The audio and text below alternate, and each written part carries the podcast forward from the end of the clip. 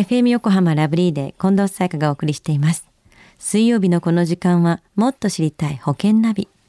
生命保険の見直しやお金の上手な使い方について保険のプロに伺っています。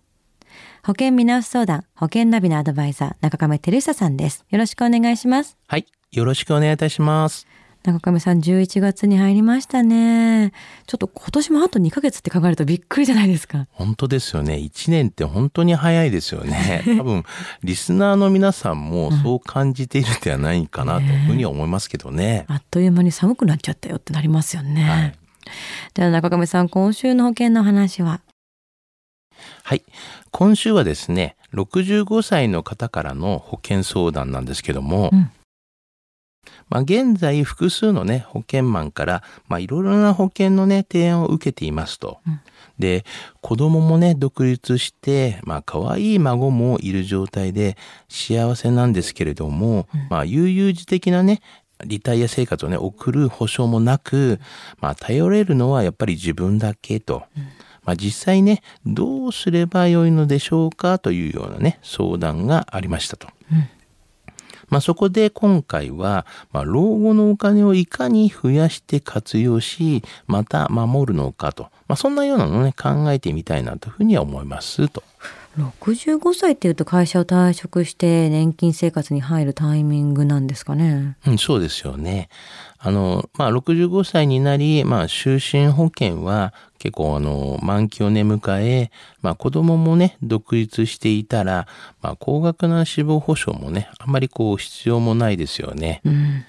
そのような今人向けの保険の選択肢の一つが、相続対策でね一時払いの就寝保険っていうのをね、保証に入れるのはどうでしょうかねというふうには言ってますね。一時払い就寝保険で相続対策ですか。はい、生命保険にはですね、ご存知かもしれませんが、500万円かける法定相続人の人数ね、はい、それに相続税がかからない制度っていうのがあるんですよね。はい、もし、法定相続人が3人なら、1500万円を、実質非課税で残すことができますと。孫をね被保険者にしてこの医療保険に入るというね、相続対策もあります。この場合ね保険料の支払いを、5年から10年として保証は終身にしますと。そうするとですね、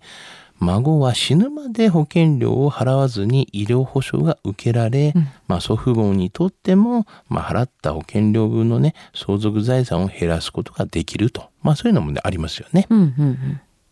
他に65歳以上の高齢者に向けた保険アドバイスってありますか？はい、65歳以降ですね、発症率がねぐっとね高まるのは認知症ですよね。この先誤って他人のねものをね壊したりとか、他人をね傷つける可能性もあるかもしれませんよね。生命保険ではありませんが、そのようなね日常のね賠償事故をね保障する個人賠償責任保険っていうのもね考えてみたらどうでしょうかね。はい、個人賠償責任保険っていうのは、多くのね人が加入している火災保険にね個人賠償責任特約をねつけておくっていうのもねおすすめしていますよね。もうその時に払えなくなるっていうのは大変ですもんね。そうですね。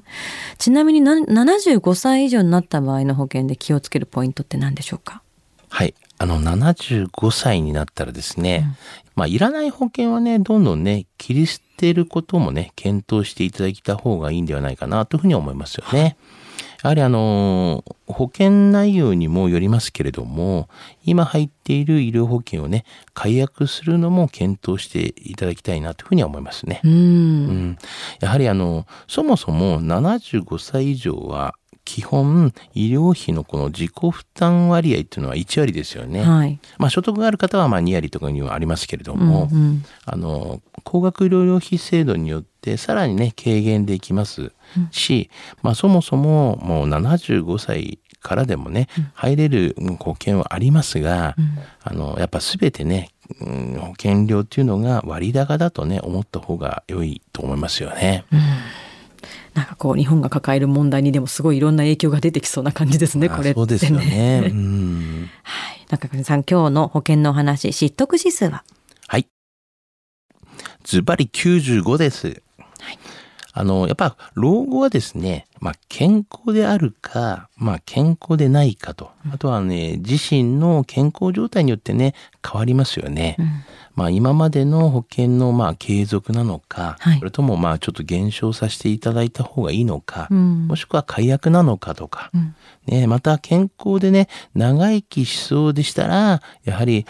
まだまだありますので、運用などもね、考えていくべきではないかなというふうに思いますし、うん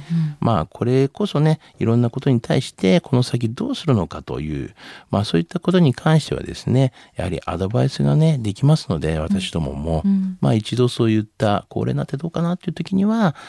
ご相談をね、いただければなというふうには思いますよね。うん、だってね、本来ならば売ることが仕事だと思うんですけれどもね、解約っていう提案も出しちゃうわけですからね。もちろんね、解約した方がその方にとっていい場合もありますからね。そうですよね。ちょっと中上さんにね、そうやって相談してみるのもありかもしれません。はい、今日の保険の話を聞いて興味を持った方、まずは中上さんに相談してみてはいかがでしょうか。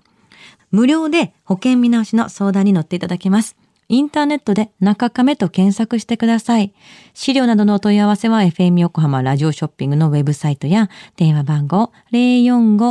045-224-1230 045-224-1230 までどうぞ。もっと知りたい保険ナビ、保険見直し相談、保険ナビのアドバイザー中亀照久さんでした。ありがとうございました。はい、ありがとうございました。